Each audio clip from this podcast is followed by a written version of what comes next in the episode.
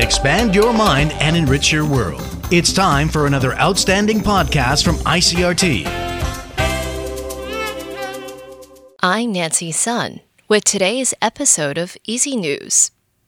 The TAIEX opened marginally higher this morning from yesterday's close at 16,578 on turnover of 1.5 billion NT. The market staged a technical rebound on Tuesday on the back of increased investor interest in semiconductor stocks, following a rise on Wall Street overnight, sparked by a more than 1% increase on the tech heavy NASDAQ.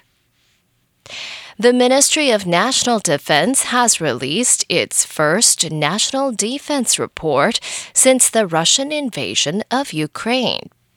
According to the report, the island's armed forces are learning from the war in Europe and are boosting the asymmetrical warfare capabilities and adopting a whole of society approach in preparation for a potential cross strait conflict. The military notes that, as is being seen in the Russian Ukraine war, China is also deploying hybrid warfare to target Taiwan through both military coercion and non traditional threats, including cyber and cognitive warfare. And the report says the military is responding to those actions by upholding its long held resolute defense and multi domain deterrence strategic guidance and continuing to beef up its asymmetrical warfare capabilities in the face of a much stronger opponent. The Taipei District Court has rejected a request by the Taipei City government to freeze 61.96 million NT in assets belonging to Kee Tai Properties. The city government submitted the request to the court on Sunday, days after underground excavation work at a Kee Tai construction site in the Dazhi neighborhood caused one building to partially collapse and six others to incline to one side. According to the court, it chose to reject the request as Kee Tai is a publicly traded company with authorized capital of 5 billion NT and has already agreed to transfer 100 million NT in assets into a fund for the affected households. In international news, U.S. President Joe Biden has promised emergency funds for Libya after severe flooding killed an estimated 5,000 people. Thousands of people are still missing, with parts of some cities completely destroyed.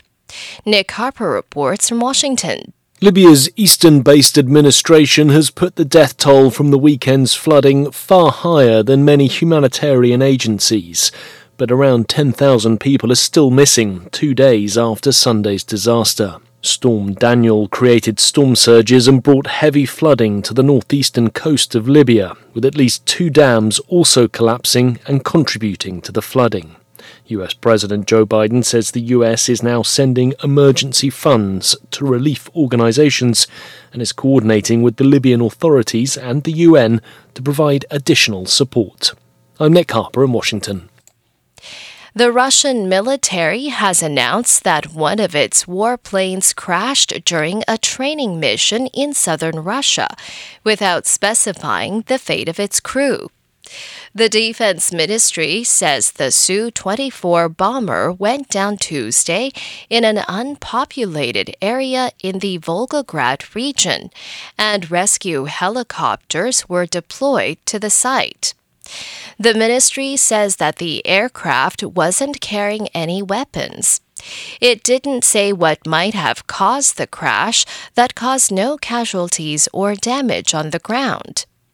The Russian Air Force has suffered a string of crashes that some observers have attributed to a higher number of flights amid fighting in Ukraine.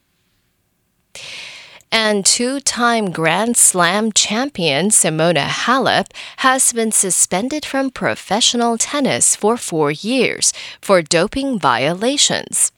The International Tennis Integrity Agency says the 31 year old Romanian committed intentional anti doping rule violations by failing a drug test during the 2022 U.S. Open and for irregularities in her athlete biological passport. Halep had been provisionally suspended since October 2022. The four year ban will run to October 6, 2026. She plans to appeal the decision to the Court of Arbitration for Sport. And that was the ICRT news. Check in again tomorrow for a simplified version of the news, uploaded every day in the afternoon. Enjoy the rest of your day. I'm Nancy Sun. Hey there. I hope you've enjoyed today's episode. If you'd like to hear more from ICRT, you can check out our other podcasts. We've got Taiwan Talk, where we chat with a new guest every Monday, Taiwan This Week, a roundup of the news in Taiwan every Friday, and English in the News, for useful English expressions explained in Chinese. For some lighter news in both English and Chinese, check out News Bites and News for Kids. And if you enjoy them, tell a friend. Thanks for listening.